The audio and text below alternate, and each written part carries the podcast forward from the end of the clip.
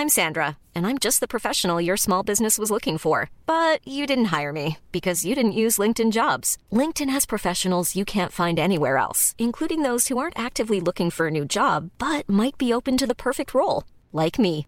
In a given month, over 70% of LinkedIn users don't visit other leading job sites. So if you're not looking on LinkedIn, you'll miss out on great candidates like Sandra. Start hiring professionals like a professional. Post your free job on linkedin.com/people today. Mother's Day is around the corner. Find the perfect gift for the mom in your life with a stunning piece of jewelry from Blue Nile. From timeless pearls to dazzling gemstones, Blue Nile has something she'll adore. Need it fast? Most items can ship overnight. Plus, enjoy guaranteed free shipping and returns. Don't miss our special Mother's Day deals. Save big on the season's most beautiful trends. For a limited time, get up to 50% off by going to Blue Nile.com. That's Blue Nile.com. What if President Donald Trump had chosen to stay in office despite losing the election? What if he had pushed his lie about the election so hard that he said, Well, I'm not moving? And he perpetuated a constitutional crisis. And what if Congress didn't do anything to get rid of him? What if nobody really knew how? And he just stayed there. And January 20th came and went, and he was there. And, you know, Biden was on the sidelines making a bunch of noise, filing lawsuits that weren't working. If he was publishing a lot of media and getting people to say, hey, look, the election, I won it. The wrong guy is in power. President Trump and the Republicans stole the White House from the rightful winner. What if the media was coming out and saying, no, no, Donald Trump won, but you knew he didn't? What if it felt like the world had gone mad and the US was now under a dictatorship of a man who didn't win the election, right? Democracy had failed. What would you do? What would you be willing to do to save your country from tyranny and restore democracy? Might it be time for a bit of a revolution? Might it be time for a little insurrection? Might you march towards the Capitol? Might you be willing to break some laws? What are people willing to do under false premises? Welcome, everyone, to another episode of Reconsider, part of the Agora podcast network where we don't do the thinking for you. We're going to be talking about false premises today and what they make people do, and how to think about people's minds under those false premises. I first want to start by saying thank you to everyone who has joined our Patreon over the last few weeks. So, Eric Funk, Taylor, Sam, and Tom Mann are some of our bigger donors that came along over the last two weeks, and uh, the fundraiser has been going great. Um, obviously, really grateful to those four. Uh, we've had a couple great emails back and forth. We're still not at our goal. So, for those of you who can, what we ask, you know, everyone who's a regular listener, if you're able, a buck a show. If you're looking for more perks, there's always more that you can get over at patreon.com slash reconsider. We'd love your support. It's going to mean a lot for our ability to continue operating going forward. Today, I want to talk about false premises, right, in this age of misinformation. Because if you believe in certain false premises, then a lot of unreasonable behavior starts to look very reasonable. Because indeed, if Donald Trump had just decided to stay in office, you know, fold his arms and pout like he does, and hold on. And the Republicans rallied behind him and said, nope, we're going to, you know, we're going to back the guy. We're going to decide to go hard enough into his claim that he won the election that we're going to back him. The Capitol Police said, well, we're not going to get rid of them. The military police said, we're not going to get rid of them. The U.S. Army said, look, we stay out of politics. We don't do coups. That's part of what makes us who we are. What could you do? Well, maybe I might march towards D.C. And maybe you might too.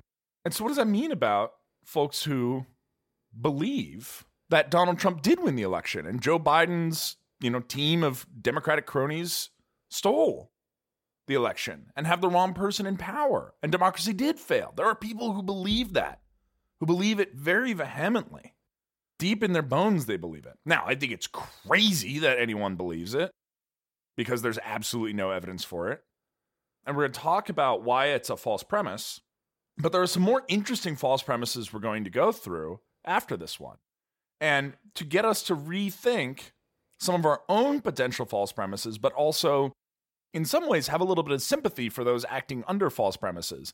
Not because we want to say, well, you know, these guys, they stormed the Capitol, beat a few cops to death, tried to find Nancy Pelosi and do who knows what to her, and tried to find Mike Pence and do who knows what to him.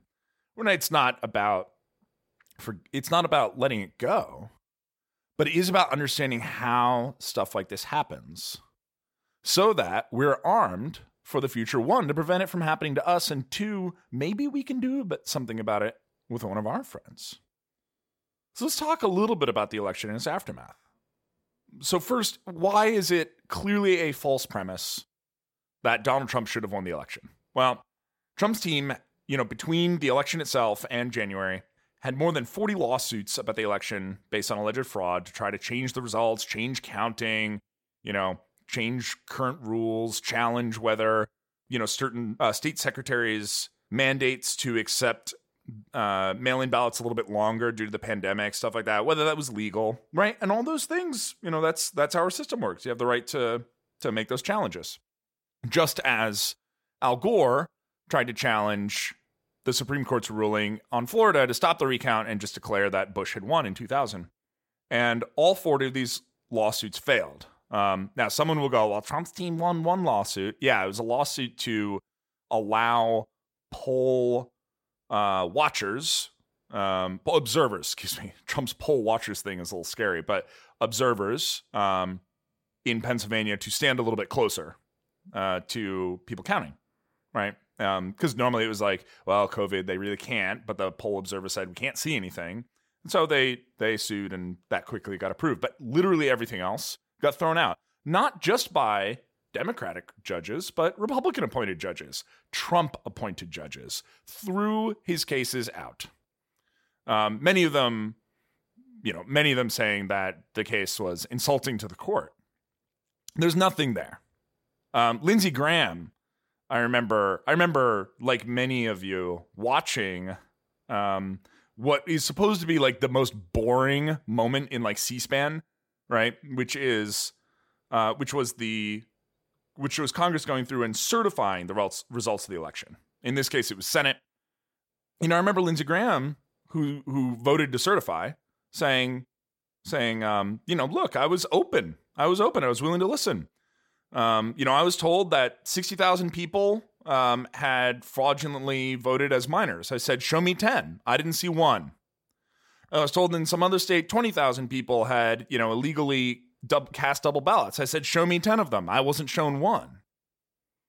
This is, you know, and he said, this is ridiculous. And of course, Mitt Romney said, this is ridiculous. And I, and I watched all that. And these are great examples of there isn't actually any evidence. There's just very loud claims. But people acted on that false premise. And people got hurt and people died.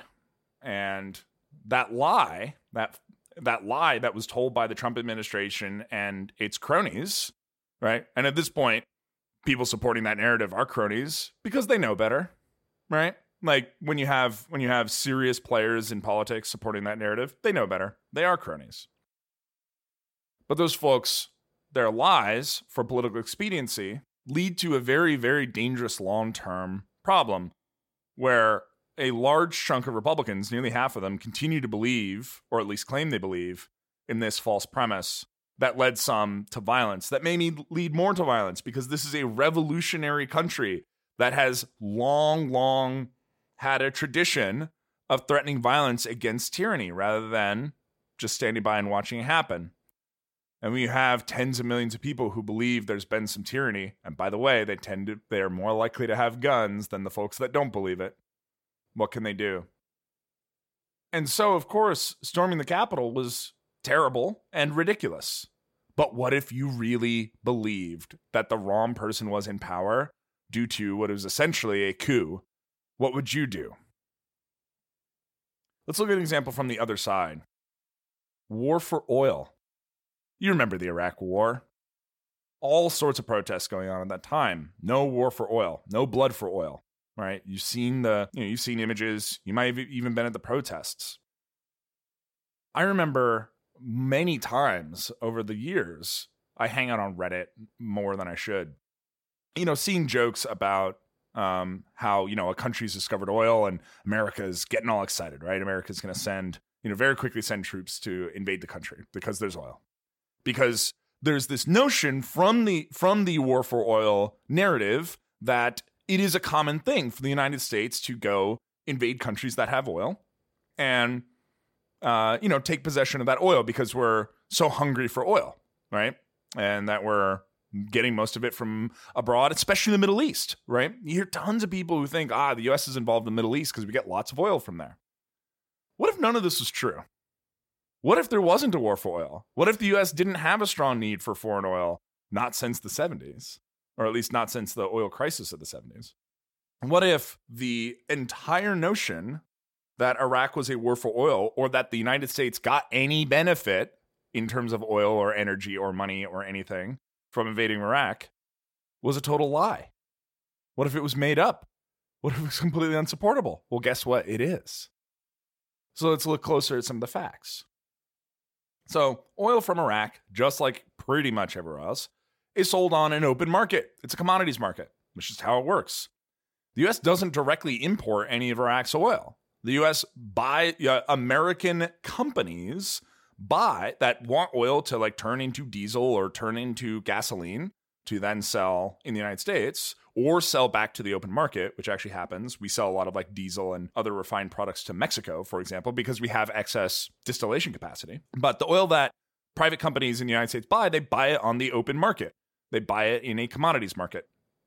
If you've heard of like Brent prices or WTI prices, that's how it works. Iraq sells its oil on the open market just like the United States does, just like Canada does, just like Saudi Arabia does. Now, OPEC, um, they you know they they are literally a a cabal to limit the amount of production, limit amount of oil that they produce, but they don't even have rules over who they can sell it to. Um, it's just all in the open market. So it turns out that the United States doesn't even end up on the open market getting much in the way of oil from Iraq, even though Iraq's oil production is higher than it's ever been. So, most of the US oil, by a large majority, comes from the United States. We mine our own, right? Followed by where? Canada. Followed by Mexico. Followed by Russia. Followed by, is it Iraq? No, it's Saudi Arabia. But after that, it's. Oh, no, it's not. It's Colombia. Well, fine. After that, it's. No, it's Venezuela. So one, two, three, four, five, six, seven countries down. Then we see Iraq, which is at 3%. It turns out most Iraqi oil goes to India and China. Why? Because it's freaking closer. Because the port right there in the Persian Gulf allows ships to go very easily to China and India compared to having to go all the way around, like through the uh, Suez Canal or something like that through the Mediterranean and then over in the United States, that's a long bloody way. Why would you do that? It doesn't make sense. And it doesn't happen. Iraq sells its oil where it's easy to sell it to India and China. And it sells some to the United States, sure. Sometimes because the United States is willing to pay a premium on Iraqi sweet light crude, but the folks buying it are private companies who will pay premiums at times for that crude in order to get the mix that they need at the refineries they're working at. Why do I know this? Because I used to work in a refinery. But I've also posted links on our um, on the show notes here at reconsidermedia.com where you can go do this research yourself. It's not hard. It didn't take me long. Now, I'll tell this to people and they'll go, oh, well, maybe the US doesn't buy the oil, but we get sweet, sweet contracts in Iraq to mine the oil. Do we?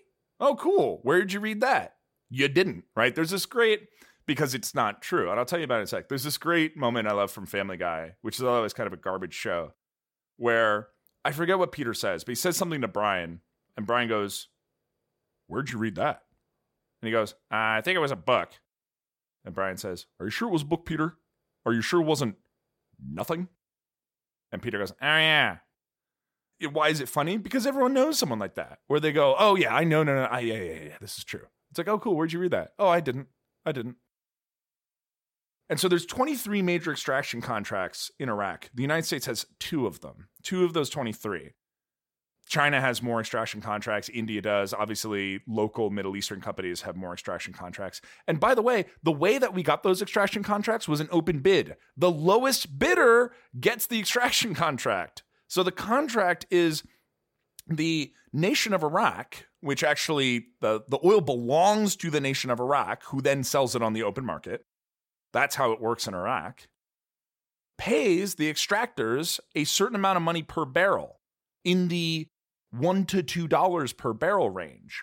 And that's not profit. That has to cover your operating expenses for those barrels of oil too. So the margins on this are awful. So the of the two extraction contracts, they're not even all that great. Exxon makes a very small amount of money on this. So and part of it's that the US isn't particularly competitive in trying to do the cheapest extraction in these like very easy wells, right? So Middle Eastern oil is very easy to get out of the ground. And so you can have China or India or Saudi Arabia send folks who get paid less so they can win these contracts. That's why the US doesn't have many of them. So the idea that any US action in Iraq was related at all to oil is indefensibly wrong. But it's a false premise that many people continue to believe that affects how the American public thinks about our foreign policy today. And it probably also tore down the Bush administration in a lot of ways, even though they remained they lost a lot of power and they took a thumping, in George Bush's words, on the midterms.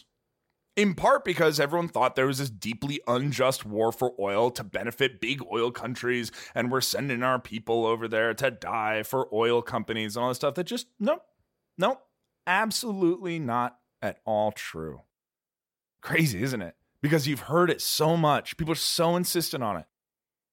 And probably most of us have never challenged this idea but it's just not true. It's easily proven false. Crazy. I'm going to dive into one that's a little more complex, but um, it's a big deal and we should cover it. But it's it's very what I'm about to talk about is very controversial, um, and I'm going to limit myself to stuff I've read in the New York Times specifically because I don't want anyone basically like throwing bricks through my window. So, over the last summer, obviously we we had, you know, summer 2020, we had the Black Lives Matter protests in the response to in response to the, you know, now officially murder of George Floyd, which was an awful event. There's this idea that, you know, the US police is systemically racist and we have a number of anecdotes of really just awful stuff. Killing of Eric Gardner, right? The original I Can't Breathe, but not the only one. Um, Scott Walker running away from the cops, unarmed, shot in the back, killed. Right, and we had a few recent ones as well where um, armed armed Black Americans uh, were shot and killed by police, either armed with a knife or armed with a gun. You know, but but questions on whether the shooting was necessary and the right thing. Obviously, Breonna Taylor being shot and killed during a break-in, not a break-in, but a um, a raid so those anecdotes are all very true, but part of the premise of the mass protests um, and also not just the protests, but the rioting and the looting, some of which we talked about in the last episode, last episode are defense are are considered defensible by some. Um, but you know, hundreds of buildings burning down, billions of damage being done, people getting hurt. Um, you know, white people occasionally being hunted in the streets um, and like beaten by angry crowds right, in reaction to a premise. And the premise is this that black Americans in the United States are su- substantially more likely than white Americans to be shot and killed by police, generally unjustly. Is that true? What data have you seen? And a lot of people are like, well, I don't need to see data. I've seen all these videos. It's obvious. It's like, great, cool. So you realize like a limited number of the, the US is such a big place that you've seen a few videos online does not mean that you've seen kind of the whole cornucopia of evidence.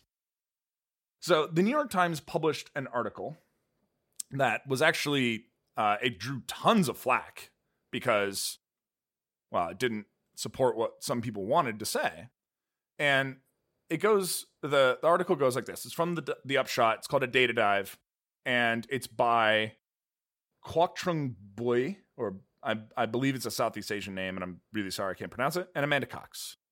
Surprising new evidence shows bias in police use of force, but not in shootings. A new study confirms black men and women are treated differently in the hands of law enforcement. They're more likely to be touched, handcuffed, pushed to the ground, pepper sprayed by a police officer, even after recording for how, where, and when they encounter police. But when it comes to the most lethal form of force, police shootings, the study finds no racial bias.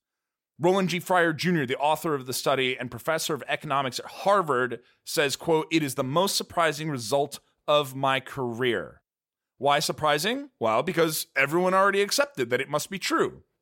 But this is the first time someone tried to get real data on it. Hmm. So it's interesting, isn't it?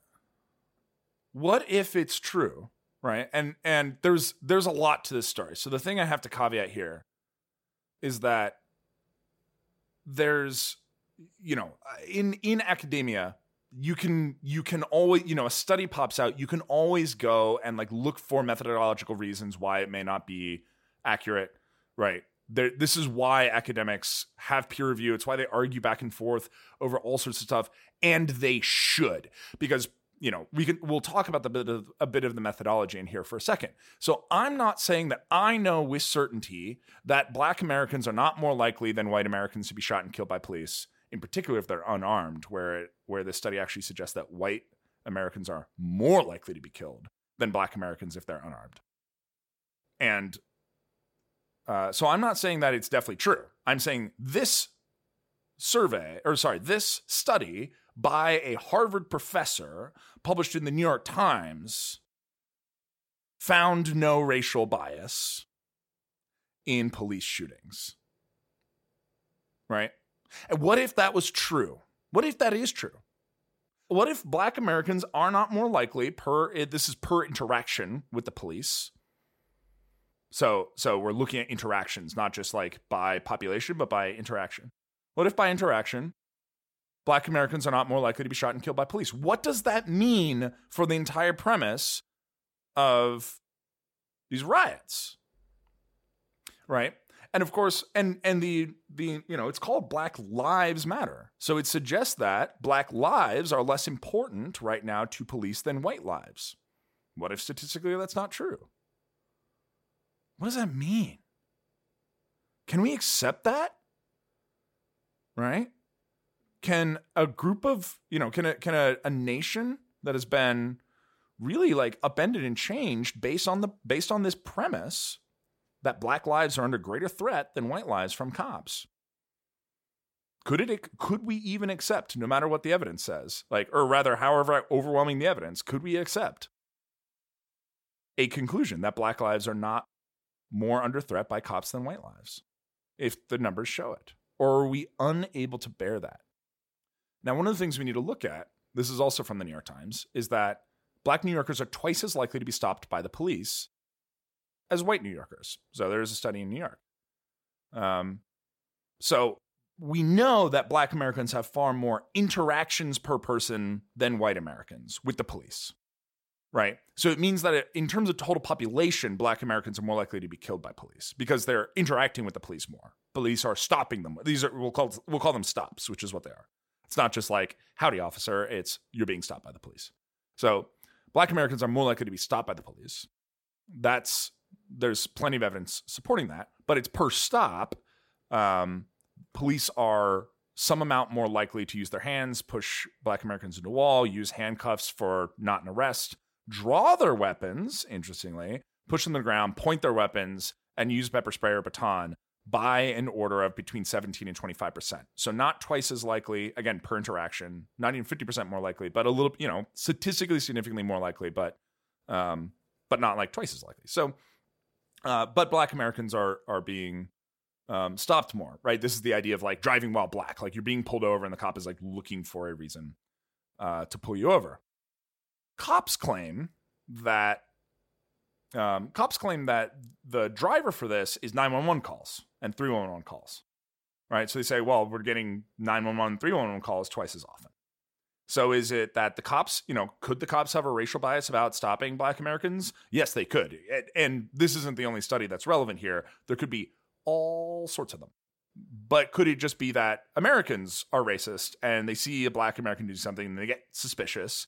And so they're so Americans who are calling in the cops are actually getting the cops to to stop black Americans more often where there is a statistical likelihood that something in particular is going to happen. This gets even more complicated um, in a 2014 article by Michael Wines, News Analysis Are Police Bigoted? Also the New York Times. I'm just going to read the beginning. If anything good has come out of this month's fatal shooting of Michael Brown in Ferguson, Missouri, it's that the death of black, the black teenager shined a spotlight on the plague of shootings of black men by white police officers. And maybe now the nation will begin to address the racism behind it. That is the conventional wisdom anyway, and maybe it is true. Only a fool would deny that racial bias still pervades aspects of American society. The evidence is clear that some police law enforcement tactics, traffic stops to cite one example, disproportionately target African Americans. And few doubt that blacks are more likely than whites to die in police shooting. In most cities, the percentage almost certainly exceeds the African American share of the population. So this is the population. So Eric aside, this is the population part rather than the number of um, number of interactions point. The article continues. Such arguments suggest that the use of deadly force by police officers unfairly targets blacks. All that is needed are the numbers to prove it. But those numbers do not exist. And because of that, the current national debate over the role of race in police killings is being conducted more or less in a vacuum. Right? So this is one of those things is like the people who are really upset about this like do not want to see this evidence. They're not interested in it. And I linked this article. You can go read it. But one of the lines from it that's really interesting is that during a study, they actually during this study of hundreds of shootings, um, they found the following quote. Whether officers, veterans, or civilians, the subjects consistently hesitated longer before firing at black suspects and were much more likely to mistakenly shoot an unarmed white suspect, the researchers found. But what they failed to fire at an armed suspect, a potentially fatal mistake, the subject was about five times more likely to be black than white.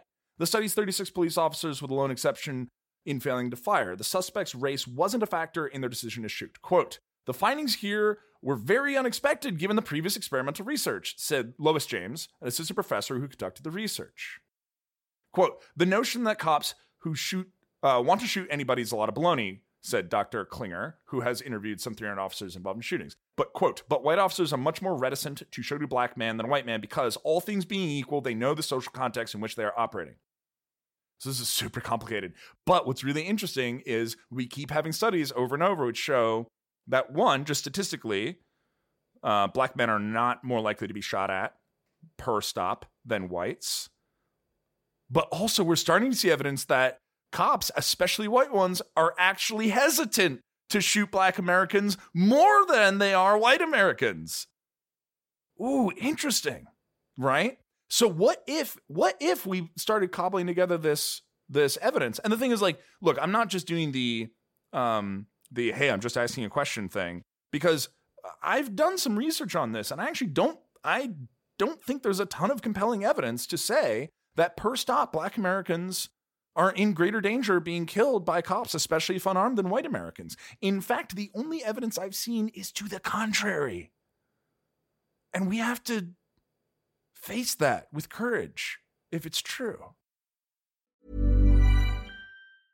Hiring for your small business? If you're not looking for professionals on LinkedIn, you're looking in the wrong place. That's like looking for your car keys in a fish tank. LinkedIn helps you hire professionals you can't find anywhere else, even those who aren't actively searching for a new job but might be open to the perfect role. In a given month, over 70% of LinkedIn users don't even visit other leading job sites. So start looking in the right place. With LinkedIn, you can hire professionals like a professional. Post your free job on linkedin.com slash people today. Millions of people have lost weight with personalized plans from Noom. Like Evan, who can't stand salads and still lost 50 pounds. Salads generally for most people are the easy button, right? For me, that wasn't an option. I never really was a salad guy. That's just not who I am. But Noom worked for me.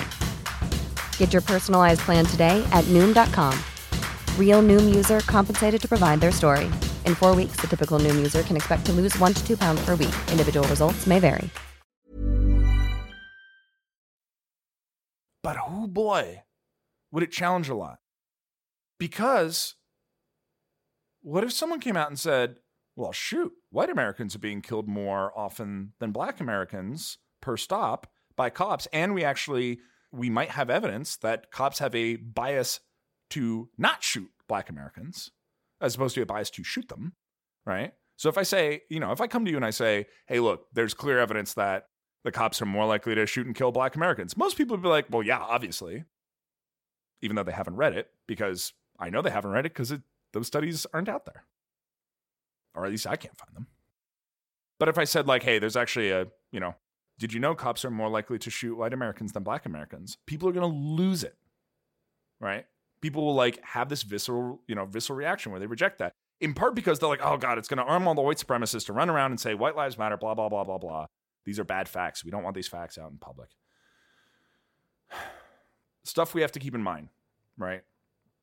Because I'm not sitting here saying there isn't a problem for black Americans in our society, in particular because there are many, many, many more interactions between the police and black Americans than white Americans. So we have data for that, right? One thing I'm ignoring is like what, you know, uh, uh, is people's anecdotes because everyone has anecdotes and like the anecdotes you've heard are the ones that get popularized right so what we like i don't know how many anecdotes are from uh you know Podunk alabama where some white guy is going like yeah i get hassled by the police all the time because i don't see it. Doesn't mean it's not there right? Doesn't like a- absence of evidence of anecdotes certainly is not evidence of absence of those anecdotes. We just haven't seen them. There's 350 million people in this country. Um, but you know, we do seem to have this higher interaction between black Americans and police. So, quote, even after years of the police using a lighter approach, the study found that black New Yorkers are still nearly six times more likely to be stopped or arrested in 2018 than white New Yorkers were. And the ratio has not changed in more than a decade, according to the report. In 2003, Mr. Bloomberg's second year of office, it was exactly the same. Um, even though the incarceration rate of black Americans has dropped dramatically, right? Um, and as far as we could tell, violent crime being perpetuated by black Americans has dropped dramatically. Um, that ratio still remains the same. So there may be a bias in in initiating these interactions, which is the thing that would make black Americans statistically more likely to be at threat from cops, even if it's not per stop. Um, what we don't, what I don't know, and like what we can't sort out because there's like no omniscient view of people committing crimes. We only know about people committing crimes when the police have gotten involved, right? So what we don't know is like how much more likely is a black American to commit a crime than a white American, if at all. We can't know for certain. We'll never know. And so you can look at these statistics of black Americans, you know, being stopped by the police more and say that, and you could decide, well, they just commit crimes more, or it's racism. But we actually don't have any way of saying. So, so either of those conclusions is based on a false premise.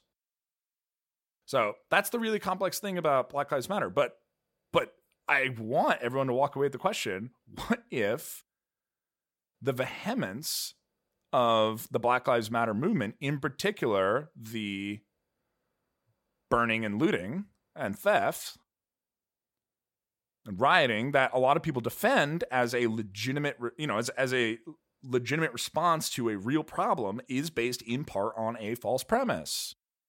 What if, you know, hey, you're a Trump supporter, right? And and you believe that tyrants have taken over the White House. What if that is a false premise? What if the whole war for oil thing is a false premise?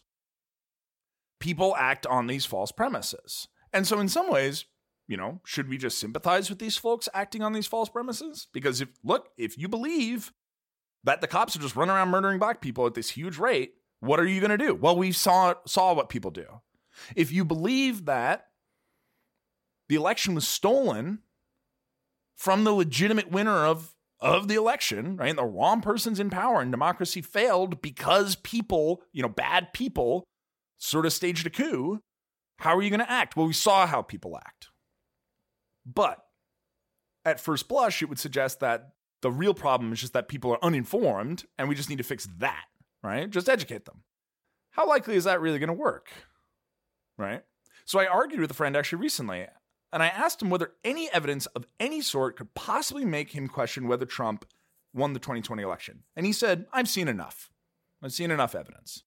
And he pointed me to all sorts of like kind of wild conspiracy stuff that's been debunked by like Snopes and such. And of course, for him, all of the stuff that where people go and debunk this evidence, he's saying, well, no, no, no. I mean, of course they're going to debunk it. They're the mainstream media, or they're going to say it's false. It's the mainstream media.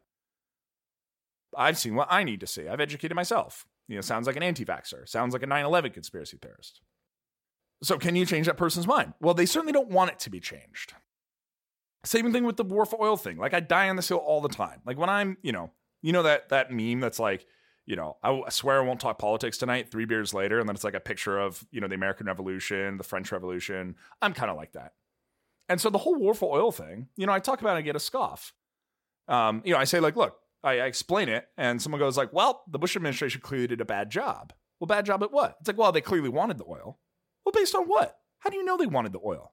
Based on no evidence for it? Right? But there's this idea that, well, if the evidence to support what I say, then there must be an explanation other than me being wrong. Right? But the number of times I've heard people say, oh, well, they clearly did a bad job afterward, or things didn't go according to plan. Where was this plan? You just made that up in order to in order to continue support your point of view, which I just debunked. Right? So there's zero evidence for access to oil and there's clearly zero need for it, right? So it's sort of like, you know, in court we we have to have evidence and a motive, right? And so like what's the motive for the US trying to get more oil out of Iraq that it didn't need? There's no motive and there's no evidence. If you're sitting in a jury, you'd be like, this is ridiculous. And it is ridiculous right? But people still hang on to it. And then same thing. I mean, look, the Black Lives Matter thing. Good lord, like, you know, it's a don't like don't just like dive into a protest being like, hey guys, did you know? did you read this article from the New York Times? Like, not gonna end well for you. People get straight up angry with me, super angry. They think I'm a bad person because I pulled up this article, right? Because I try to talk about this data. Why? Why?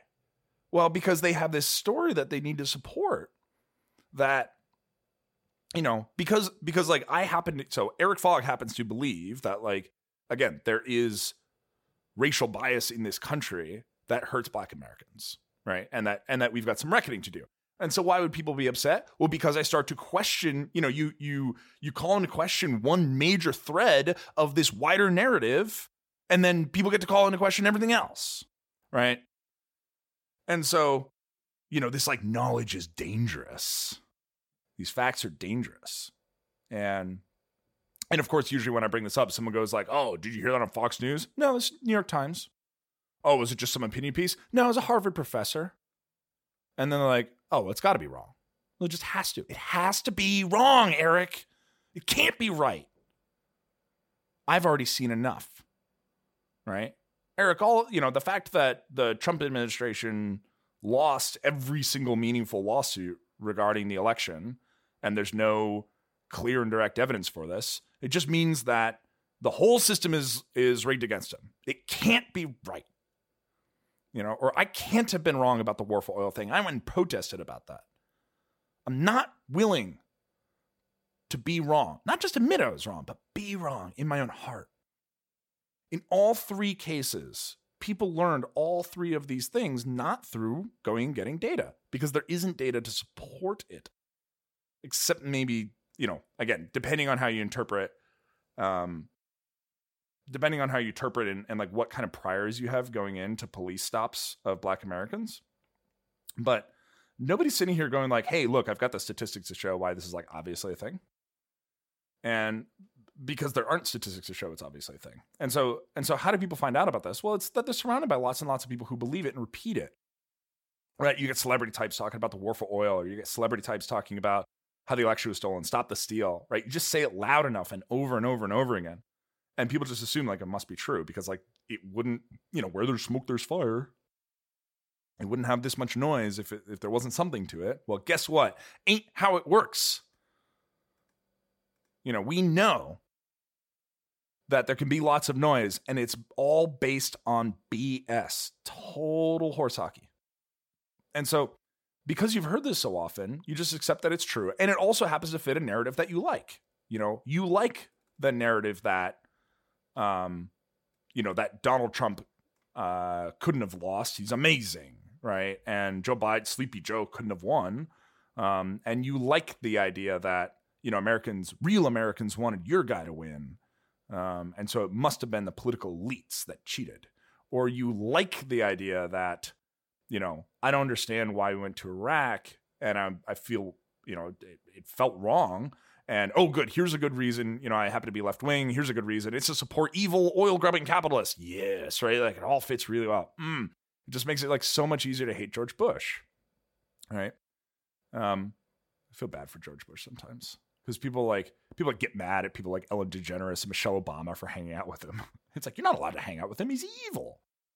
Um. Anyway, but uh, or I mean, oh my gosh, right? Like, you know, there's a whole lot of people that are so attached to some of the premises behind Black Lives Matter. Like, it can't be true. I'm not really like. There's like no evidence that you can show me at this point. You know people like that. I know people like that. There's no evidence that you can show me that would make me at all interested in the idea that black Americans are not more likely to be shot and killed by cops when they're stopped than white Americans. I'm certainly not open to the idea that cops actually statistically are more likely to hesitate and not shoot black Americans than white Americans. Not interested in it, right? And angry that you brought it up and think that you're a bad person because you brought it up. Because, of course, why would I bring it up if I wasn't a white supremacist? It's like, no, it's because I like to learn about this stuff, right? I want to like have a good sense of reality. But but because we're all now so accustomed to only going and getting evidence that supports what we want to be true, right? We've just normalized this so much that if someone has evidence, if someone has and shares evidence that contradicts what we think, well, they must have an agenda, and that agenda must be bad.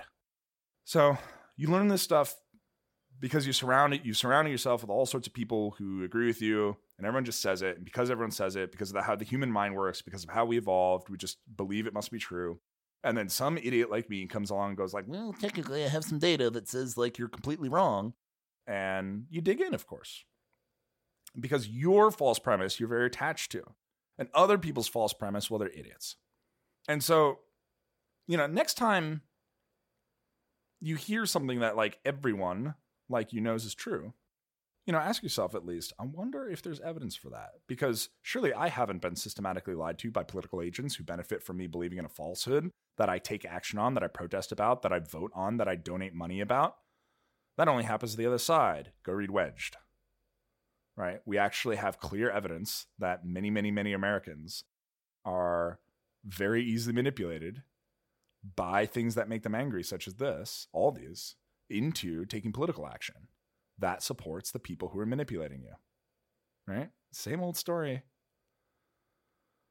So it's time to ask ourselves what actions have we taken on false premises?